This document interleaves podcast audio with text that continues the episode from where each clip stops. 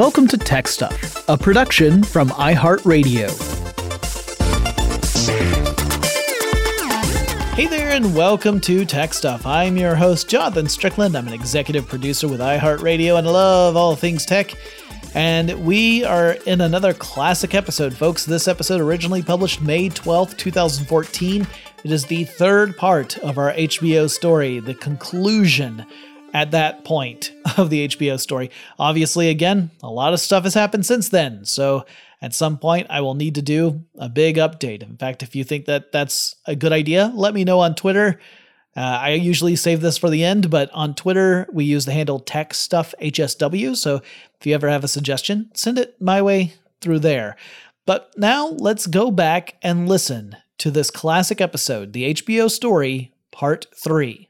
So July 25th, 1989, Time Incorporated acquires a 59.3% stake in a little company called Warner Communications Incorporated. Uh, thus creating Time Warner Incorporated. Yep, the largest media and entertainment company in the world. And the following year, Time Incorporated would acquire the remainder of Warner Communications, making it a fully integrated company. So now it's even larger media giant. HBO is still a, a big player in that no, enormous corporation. In that same year, 1989, HBO would launch HBO Selecciones en Español, later renamed HBO Español, and then later renamed HBO Latino. So you may have guessed this is a channel that offered in parallel with HBO for certain Spanish speaking markets, about 20 initially, and took advantage of something called the Secondary Audio Program, or SAP, to replace the English speaking track with a Spanish speaking one. And it was a big success, so much so that other markets began to add this to their service. And so much so that eventually they would start producing their own original content for those markets. Right. So instead of just, say, taking an HBO original that was done in English and redubbing it, they actually made their own award winning HBO originals. So you could, if you were a Spanish speaking person, watch these and, and really appreciate that same sort of uh, approach HBO had to making uh, entertainment in English speaking countries for Spanish speaking ones. Now th- this was still in the United States. HBO has not branched out into other countries as mm-hmm. of yet. So this was for Spanish speaking populations within the US, which you know, stirred up some cultural issues in certain markets with people who might not be as, um, progressive in some ways. Let's to be really diplomatic about it. But at any rate, it was a, a, a bold move and it paid off. And then HBO helped roll out another channel. They were uh, behind the development of the comedy channel. So their idea was to create a special channel specifically catering to comedy. They had seen successes in other fields. Uh, right. And their, and their comedy specials were doing so well. Yeah. So they're thinking, wait, we know comedy. We know comedy. We, we are the, the people who give comedians that, that, that cachet of, I've got an HBO special. I've made it in the business. So, so let's, let's, let's capitalize on that. Let's take clips from those specials and from movies and just toss them up on the air. And, and let's not provide context for them because that would be too complicated. Let's just, let's just like clip the jokes out of their context and they're going to be just as funny standing on their own as they would be within the uh, incorporation of whatever setup there was around that joke, right? You know, actually, this sounds a lot like YouTube. This was forward thinking. This was ahead of its time. Yeah, see that they were trying to follow the model of M- MTV. Uh huh. You know, they wanted to do what MTV did with music videos. They wanted to do with comedy clips, but uh, it failed pretty wildly. Yeah, see, it um, just just was one of those things where unless you had that extra context, you couldn't truly appreciate the joke for what it was. You might find it amusing but you wouldn't necessarily find it hilarious. Right. Um, meanwhile, Viacom launched a rival channel named Ha! With yeah. an exclamation point, nonetheless. Yeah, which was uh, e- even worse than, yes. than, than the comedy channel. Uh, however, they merged these two terrible things together in 1991 to create the Comedy Network, which eventually became Comedy Central. Yep. As we all know and love. Right. And so, uh, it's interesting to me because one of the things that did happen that helped differentiate the comedy channel from Ha, I didn't put this in our notes, but the Comedy Channel was the channel that started carrying a certain Mystery Science Theater 3000. Uh, and in fact, I remember that uh, if you've ever read any of the MST3K histories, they talk about how whenever they told people we're on the Comedy Channel, the response was, "Oh, you mean ha?" Oh no. No, no, the other, the other comedy the, the channel. one that's called the oh Yeah. no. So there was some confusion in the marketplace until those two finally kind of merged into its own unit. But 1989 was also when a certain HBO original series premiered, uh, one that had a, uh, a lasting impression on my childhood. Uh, me as well. Tales from the Crypt. Yep, with the Crypt Keeper. Uh, so this was HBO's second attempt at making a horror anthology series. Uh, yeah, the first one was The Hitchhiker, which nobody cares about. Yeah. I mean, I, I watched it, that as a kid too. I mean, I grew up during this era, so I watched The Hitchhiker. Oh, But- but Tales from the Crypt was. I mean, I just I just want to give the Crypt Keeper a hug. The only thing I have to say about Tales from the Crypt is, uh, it really is unfortunate that their very best episode was also the first episode. It was all downhill after that. The Man Who Was Death. Phenomenal episode about a crazy, uh, executioner who really loses his marbles when the state he's working in outlaws, uh, uh capital punishment. Uh, great episode, great music for that episode. Not particularly scary, but, uh, really well done. Um, and uh, sadly, I do not believe any of the subsequent episodes quite lived up to it. Even the one that had Tim Curry starring as like four different characters in the single episode. I watched this a lot. 1989 also saw the premiere of uh, uh, the series Dream On, which was you know a, a comedy series following a a uh, a divorced guy who was trying to kind of find his place and find love. And um, interesting that the the show itself was was pretty amusing. Often it had raunchy situations, a lot of gratuitous nudity, both in Tales from the Crypt and Dream On, partially because they could get away with it. Like this is HBO, so they're mm-hmm. not they're not they don't They're not beholden to the, to the same, standards as mm-hmm. over the air TV. So and especially if they air later on at night, they're not going to get that many complaints from parent groups. Right. So this was one of those things where because they were able to do it, they were encouraged to do it. Even if that wasn't in their plan when they were making a, a, a show pitch, that ended up being kind of a directive handed down saying, look guys, throw in some nudity and some violence in there because Because know, why not? Well, I mean, that's also part of the point of Tales from the Crypt, I think, from the beginning, is that it was very much one of those old schlock, uh, B-movie kind of throwbacks. Well, yeah, and very much like the Twilight Zone, the sort of idea of the karma coming back and haunting you, because it was usually about really awful people doing really awful things and then having really awful things happen to them as a consequence. Oh, yeah. Uh, sometimes it was not such an awful person and really awful things would happen to them, but it was a general, general rule. Uh, whereas with Dream On, it was like lots of, uh, cringe humor and, and some other stuff. There's some great moments in that. I remember when David Bowie showed up and, uh, he was phenomenal on Dream On. Yeah. See, I, I watched a lot of HBO when I was a kid. 1991, HBO rolls out HBO 2, which was later named HBO Plus. So HBO 2 is a complementary platform. It essentially has the same sort of stuff that HBO has, but a different schedule, uh, made possible by this signal compression, which allows you to put multiple channels on a single transmission line. Now this was a big deal because cable operators didn't want to yield up channels, multiple channels to one provider. Uh, right. They only had so much bandwidth to, to, to provide. And Yeah. so therefore, if you only, for example, have, uh, have 40 spots to put Right. stuff in, uh, you know, having, giving one channel two spots is a big deal. Right, exactly. When you could be uh, increasing the variety that you're offering your potential customers, right? Uh, sure. And especially at the time, I want to mention everyone did not have like 728 channels. Right. That's what signal compression made possible because you could actually put multiple channels across one transmission line by compressing the signal of each one and multiplexing them. So with uh, HBO, that meant that they could eventually start creating uh, targeted HBOs that would be marketed more toward a specific audience. So you might have one that has more action movies, for example. Mhm, And one with more comedy content. or one with more kid friendly stuff. I mean, like, once again, like this gave them the option of doing that without having to put in as big an investment as something like Festival or Take Two was back in the other episodes you heard us talk about. Those failed uh, attempts at making this kind of approach, but now the technology existed for them to do it. Also in 1991, HBO finally broke into Europe. Not physically, not like, you know, illegally. They actually made a foothold in Europe in Hungary. Uh, they had the Hungarian cable system called Kabelkom. That's with K's Oh yeah. for both the cable and the com. And that was partly, uh, backed by Time Warner. So this system, again, did not use the satellite system that was common in the United States. They didn't worry about getting a geostationary satellite in orbit above Hungary.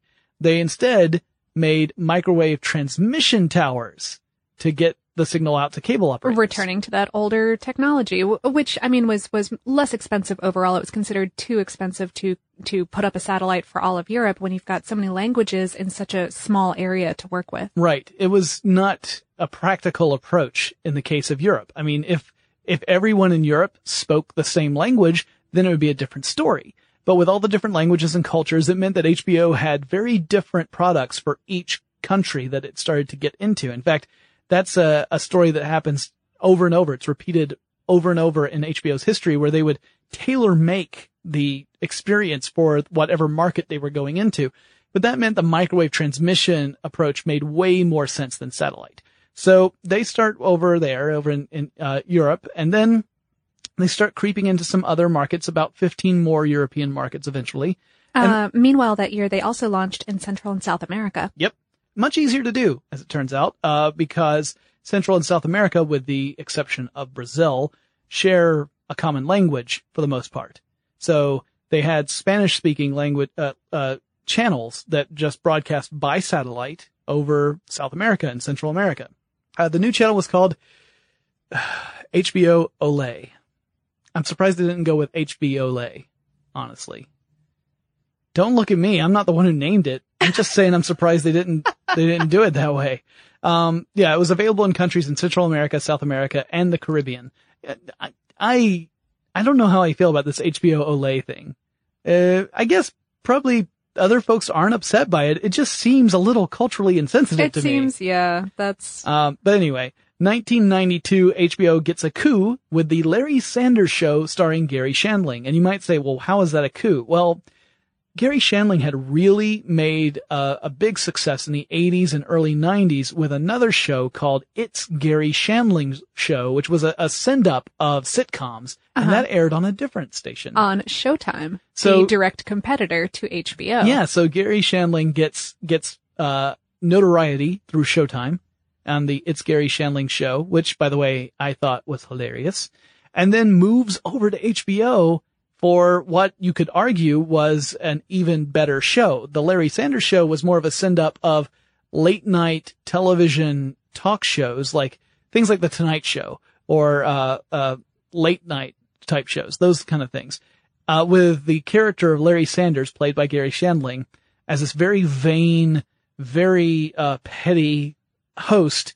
And it was supposed to show you kind of the backstage stuff that happens on these shows where on, on camera, everyone's really friendly and interested in each other. You know, the host has to be engaged with the guest, but then when But the cameras go off, they become nasty, petty, terrible people. Uh, and it was a pretty amusing show. This is also the year when HBO launched another series called Real Sex, which was a magazine format show about sexual matters. It had a very frank, uh, open-minded approach. They It, wa- it was a little bit documentary in style and, um, they covered some pretty like some things that could have easily been sensationalized or trivialized or or or portrayed in such a, a way as to say aren't these people unusual Uh, but but for the most part, it was it was pretty welcoming of of the unusual, which Yeah. was which was really nice for 1992. Actually, Yeah. I mean, and I'm not saying that it wasn't. I mean, you know, they they, they were putting it on the air. I think largely because sex sex yeah sells. It's exactly great. same Uh, reason why they had so many so much gratuitous nudity on Oh, sure. dream on you Yeah. know but, But- but at the same time the uh, uh michael fuchs you know the ceo of of hbo said look this series is what's giving us the money to fund all the documentaries that you guys love and we're trying to deal with this frank subject matter in a way that's respectful which could have easily gone a different way so yeah, uh, also, uh, then 1993, HBO expands yet again. See, now they're entering into a new era of expansion where they're getting new customers. They're not able to invent new customers in the United States. Uh, you know, people do that on their own, but they're not able to create a new market. So what they did was they started to expand in other parts of the world. So in 1993, they launched HBO Asia, which initially serviced the Philippines and Thailand, but eventually through multiplexing, the service would be available in uh, several Asian languages and spread to 23 nations. I think Mandarin Chinese was probably their biggest uh, uh, uh, bet on that one. I would imagine so. Enormous population in China. So. Oh yes. Uh, then in 1994, uh, HBO Olé.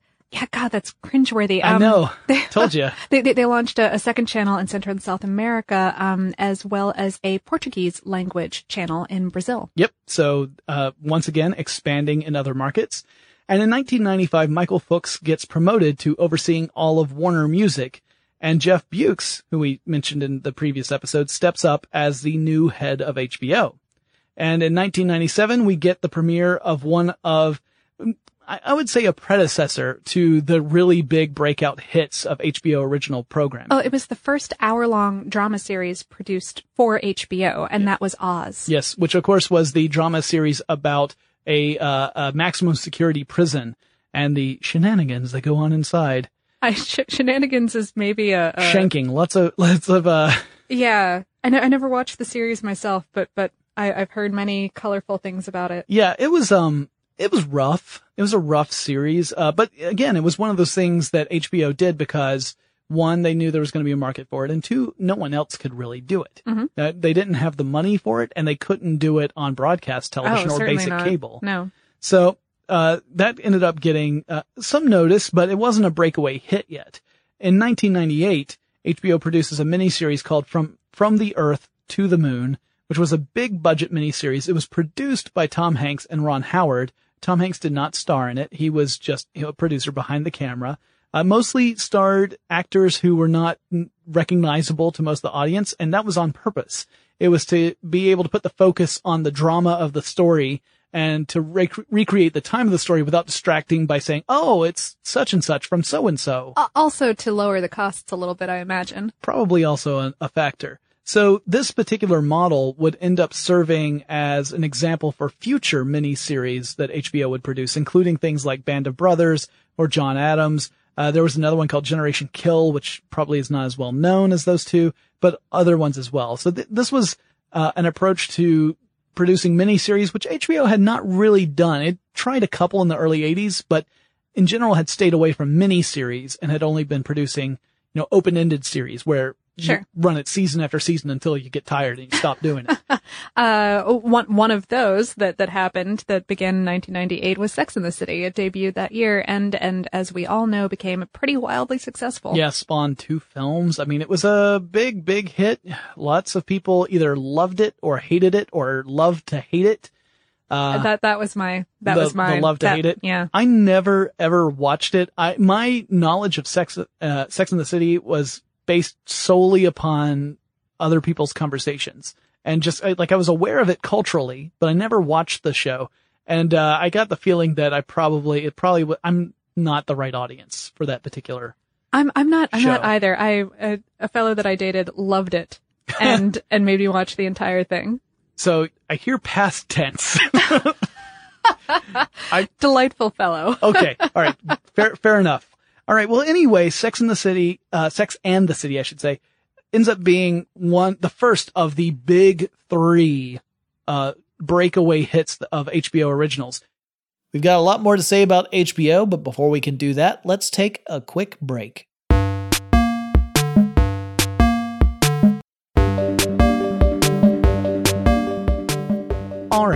It's 1999. It's the year after Sex and the City debuts and gives HBO its first real, incredible popular Push. hit. Yeah. 1999 HBO ends up debuting another original series that kind of sets the tone for what HBO original programming is all about, uh, at least for several series that follow behind The Sopranos.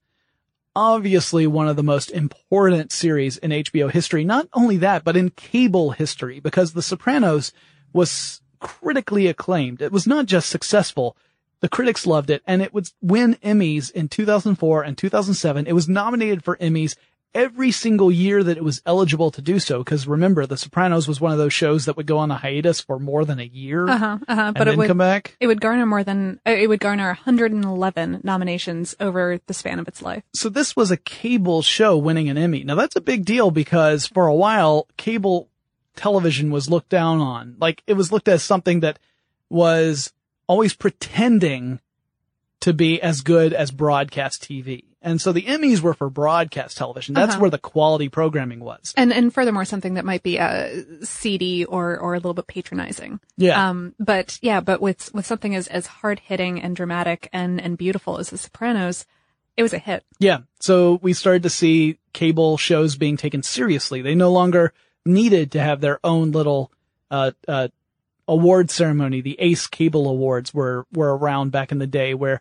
because they weren't really eligible for the Emmys, they were only eligible for, for Ace Cable nominations. The Sopranos definitely knocked that door wide open by consistently being one of the most nominated shows while it was on the air. So it really did change the entertainment industry. It's yet another reason why we talked so much about HBO because again, had this huge effect on how things happened following, you know, the, the stuff that HBO would try. Whether it was successful or not, it would end up impacting the rest of the industry and other industries as well. So then in 2000, we get the third of the big three. We've already got Sex and the City. We've already got The Sopranos. So what comes next? Six Feet Under. Yeah, this was a show about two brothers who inherit their father's funeral service uh, business after their father passes away. And it was a weird series. It's one of those series that's really difficult to describe to someone who's never seen it because there were episodes where there's stuff that happened that was pretty funny. There was stuff that happened that was really tragic. There was stuff that happened where you felt like there would be no scenery left unchewed. I mean, it was, you couldn't It easily runs, sum it up. it runs the whole range. Yeah. So it was one of those that uh, ended up again being wildly successful. So that's why you've got the big three. And Oz was not part of the big three because even though it was uh, fairly popular and fairly well uh, critically acclaimed, it never reached that same level of popularity as the other the other three. I think it was a little bit less uh, palatable to a very large market. Yeah, yeah. There, there's another big show we'll be talking about briefly that had a similar issue that it appealed to one particular market really, really well and other markets not so well. So 2002, we have Jeff Bewkes getting promoted to president and chief operating officer of Time Warner. So now he has left HBO and joined the, know, the, not left it, but he's now the head of the parent company. And so Chris Albrecht takes Bewkes' place as head of HBO. And Albrecht would end up struggling a bit. He was very big on taking chances and he launched a lot of different programs on HBO, but he was really trying to aim to, to continue this momentum of the big three, to make another series that was just as uh, impactful and compelling as those. And as it turns out, that's really hard to do. Sometimes you're just lucky. You know, you just strike on the right formula that just happens to resonate with the audience. Uh, and so even though they produced a lot of different shows and many of them were really good ones, they didn't really hit the popularity of the big three. And so HBO was kind of, kind of floundering a little bit, you know, trying lots of different stuff and occasionally, uh, launching something really, uh, ambitious and then pulling the plug when realizing that, okay, this is, this isn't that it wasn't anywhere. making them as much money as they thought it would Yeah. have been. Uh, in 2003, a show like that launched. It was called Carnival, which Yeah. I personally love so much. It's really important. It's got the Kurgan in it. So, I mean, you can't really go wrong. Oh yeah, yeah, the Kurgan. Uh, yeah, as as of course his philosophy, we should all remember: it's better to burn out than fade away. Thank you. Thank you for that. You're welcome. Uh, and so it, it had excellent critical reception. It, it got five Emmys among 15 nominations over the two seasons that it was on the air, which is pretty incredible. Um, but it was also costing the company $2 million per episode. And, um, yeah, it, it's the first in this whole range of series that, that HBO, HBO would, really- would really- start pursuing. Um, but also that year, Time Warner sold its stake in Comedy Central to Viacom for $1.23 billion. Yep. So now uh, Time Warner is out of the the comedy biz as far as Comedy Central is concerned, but is still, of course, uh, HBO is still very much known for its comedy specials. And then in 2004, we get an amazing comedy, Deadwood, a silly little show about cowboys. Uh, De- Deadwood was plenty funny. Um, Yeah, I guess if you found uh if you found if you found the multiple uses of certain incredibly blue phrases to be amusing. I, I did. Yeah, well no, I, I can't blame you. I, I've only ever seen two episodes and they weren't connected to each other, but they were both fascinating. And so it's it's one of those things where I really wish I had been able to watch the whole series and just stick around folks because I'm about to get excited toward the end of this podcast. But uh yeah, so it's it's a Shakespearean western. The language was very much inspired by Shakespeare. Now I'm a Shakespearean scholar, so and I love westerns, so both of these things appeal to me. But it's a absolutely filthy Shakespearean. Uh, well, Sh- Shakespeare is absolutely filthy. Just That's the, true. It's the, just- word, the words don't mean the same thing anymore. That's fair. So yeah, uh, then they also launched in 2004 Entourage, which was a show about making fun of the Hollywood lifestyle and trying to break into Hollywood, uh, and, and being a hanger on to someone who has met with some meager success.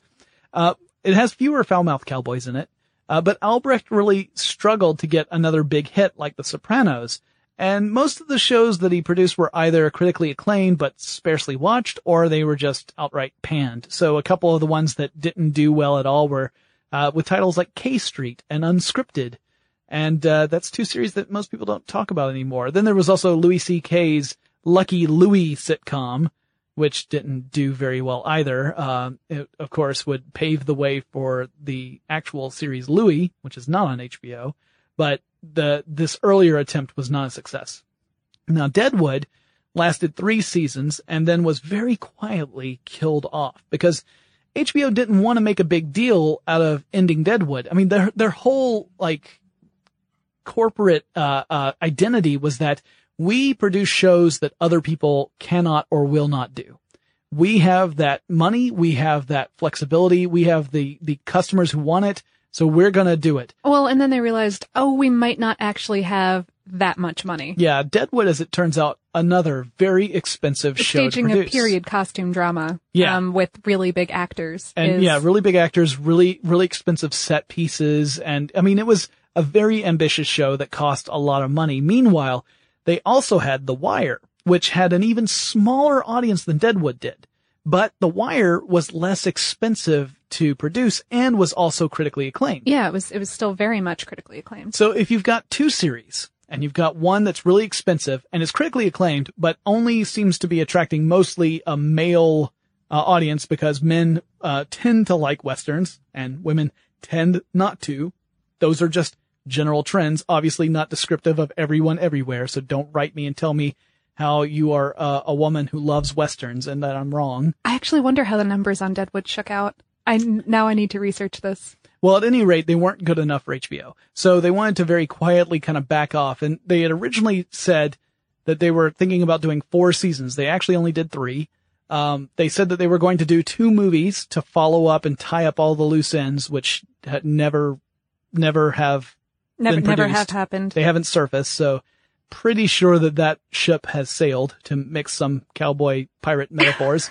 uh, but, but the wire they kept going because it was critically was acclaimed cheap. and cheap. Yeah. So this way they got the benefit of having a critically acclaimed television show on their network, but it wasn't a huge financial loss to the company. It was, uh, and to be fair, involved fewer contrasting plaids, which I know not everybody appreciates to the level that I do. uh, you obviously haven't watched The Wire season two. Contrasting Plaids was the subtitle of that season. I just made all that up. Uh, but yeah, so so that's you know they wanted to have the benefit of having this kind of critically acclaimed programming on their channel, but obviously not have the albatross of an incredibly expensive production around the corporate neck. uh, yeah, which is why in 2005 they started Rome. Okay, so clearly they did not. Maybe they learned from their mistakes, and that's how they were able to repeat them almost exactly. Huh. Well, I, I think that they learned those. I think that they made those mistakes after Rome had already premiered. Uh, that they were still in that excited, let's do everything we want to do phase in Yeah. 2005 with Rome. Um, but And- but it was also very expensive. Yeah. hard to get viewers into it. They did. They canceled it after two seasons. Now, of course, originally they had talked about just it being a mini series, where it would have only have been uh, something like twelve episodes. But then they said that there, it would come back for a second season, and sometime in that second season, they're like, "Whoops, okay, let's just let this quietly die too." And there's only so many times you can watch someone fall out of a toga, I guess. Uh, yeah, by the way, still in that era of, hey, we can get away with it because we're on, we're a paid television station. So let's create content that has lots of gratuitous violence and or nudity. Rome had plenty of both. oh yeah. All right, home stretch for this part of HBO's history. Before we can get to that, let's take another quick break.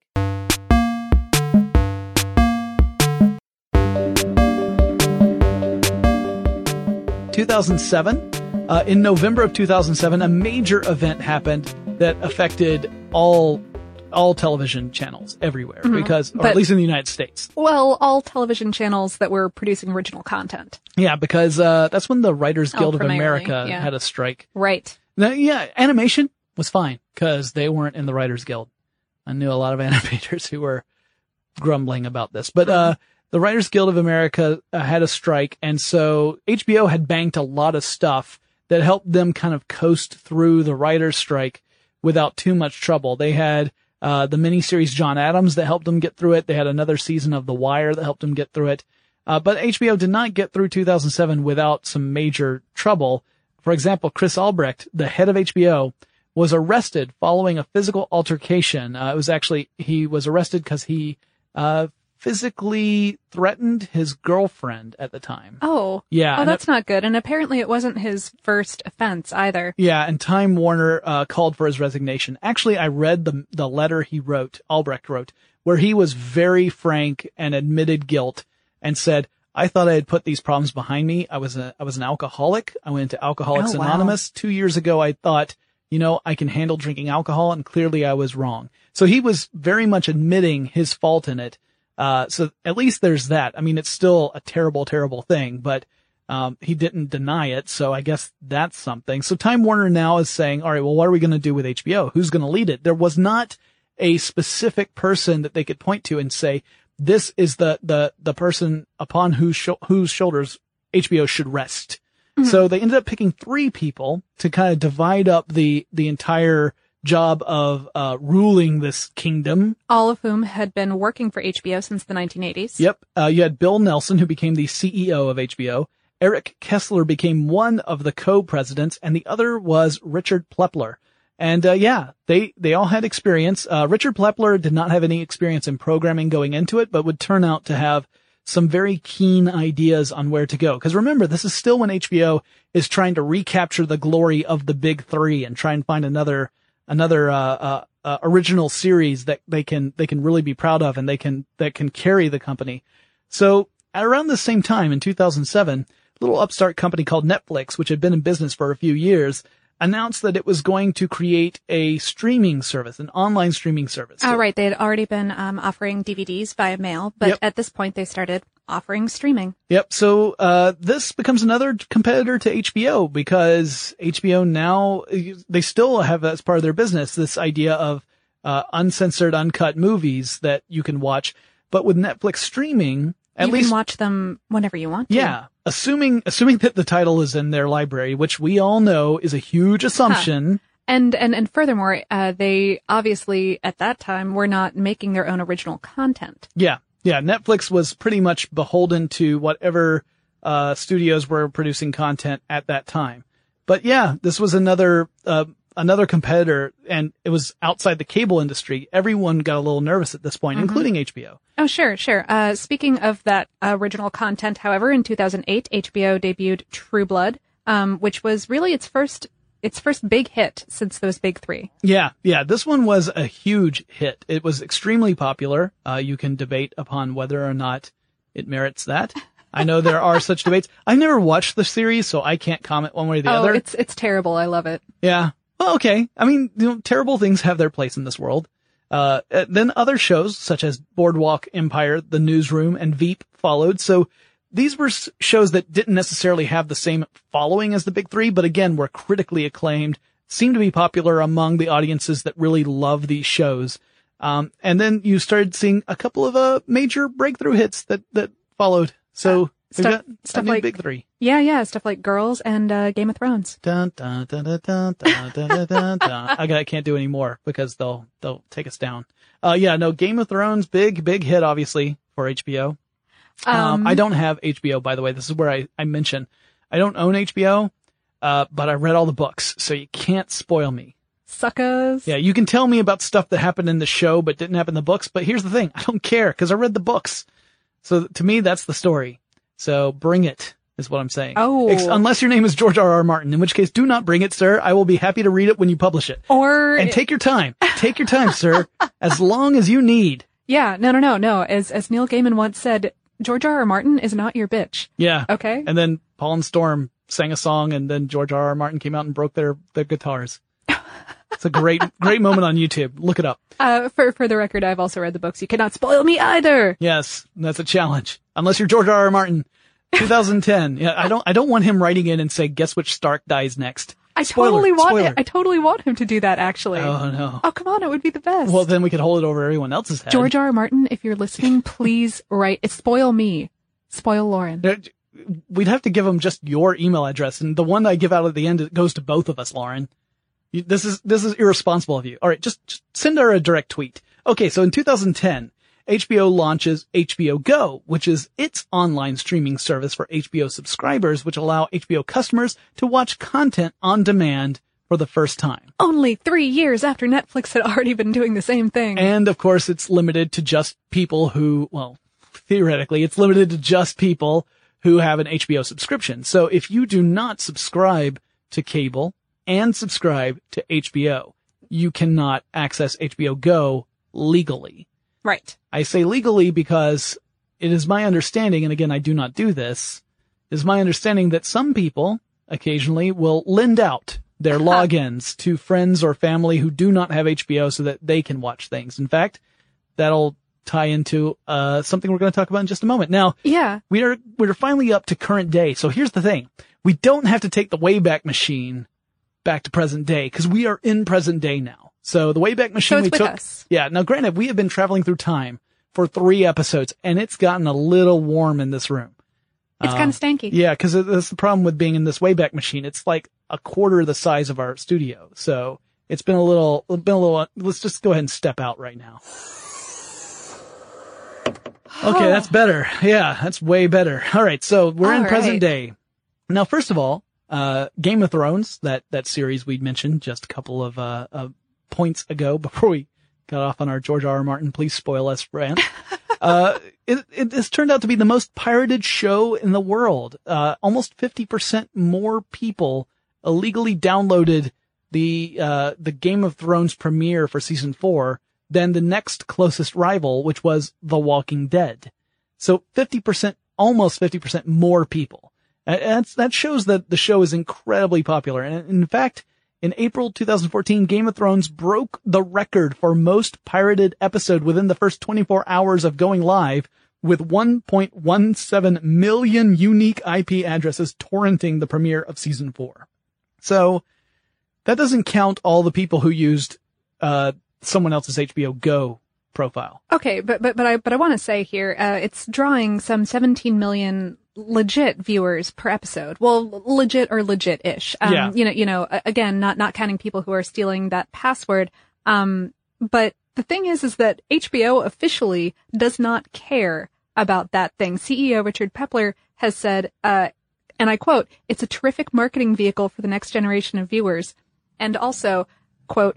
We're in the business of creating addicts. they've actually noticed that people have subscribed to HBO after pirating stuff Right. because they wanted to have access to this and they didn't want the problems of either uh, using someone else's HBO Go pass, which might crash because that's happened a couple of times. It happened on the premiere of season four. Right. Uh, too many people were trying to access the HBO Go network, and as a result, it crashed under the demand, which caused a lot of people to complain. I maintain that 90% of the people complaining were borrowing someone else's HBO Go pass.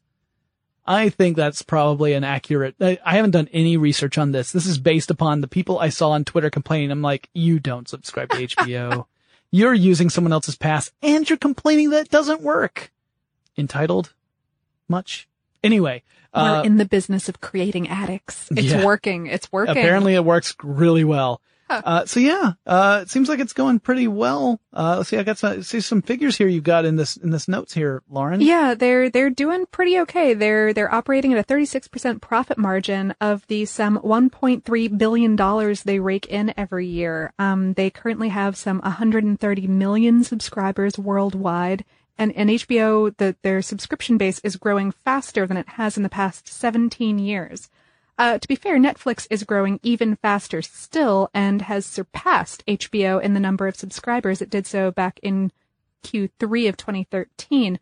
Um, but Netflix's operating costs are a whole lot higher, being that it's still busy building its original content and uh, investing in all of those new markets. And HBO recently made a partnership with a direct competitor to Netflix that could really shake things up. We're talking about Amazon Prime. Yeah, yeah. They they announced a deal where Amazon is going to get to stream a bunch of HBO's original content. Yeah. Um, not all of it. I think Yeah. that Game of Thrones and Sex and the City were both left out of the deal. Yeah, Game of Thrones specifically, not surprising anyone No. was left out of the deal.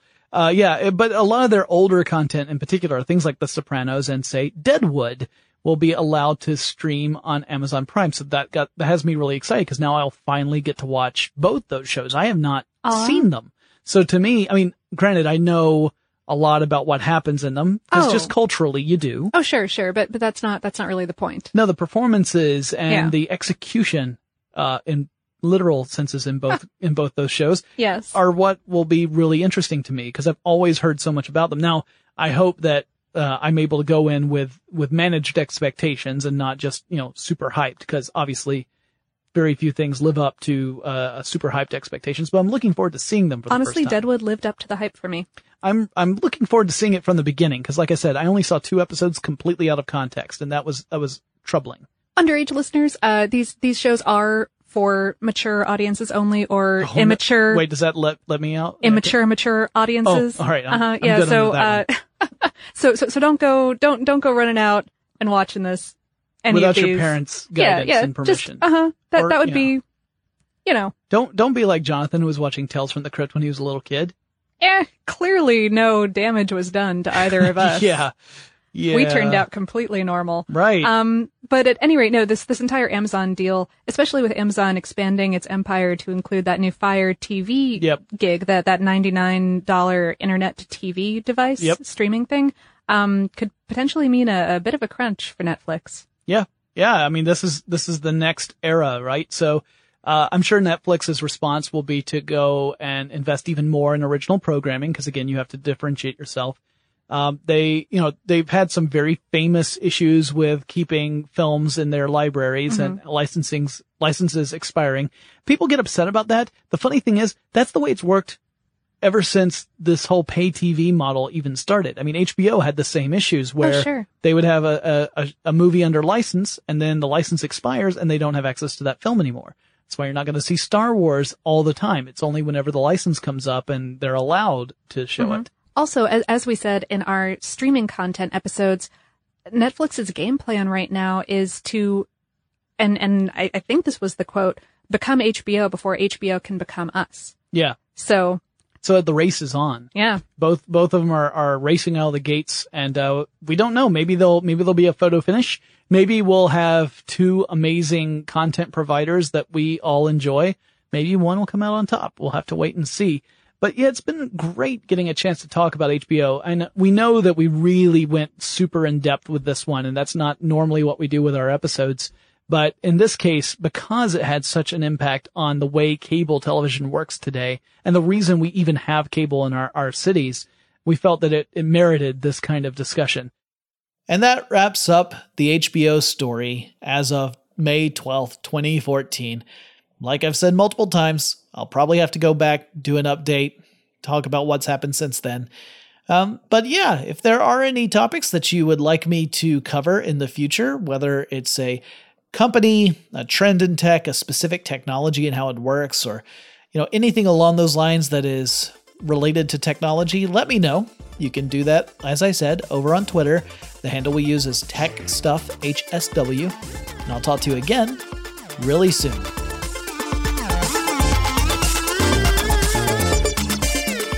Tech Stuff is an iHeartRadio production. For more podcasts from iHeartRadio, visit the iHeartRadio app, Apple Podcasts, or wherever you listen to your favorite shows.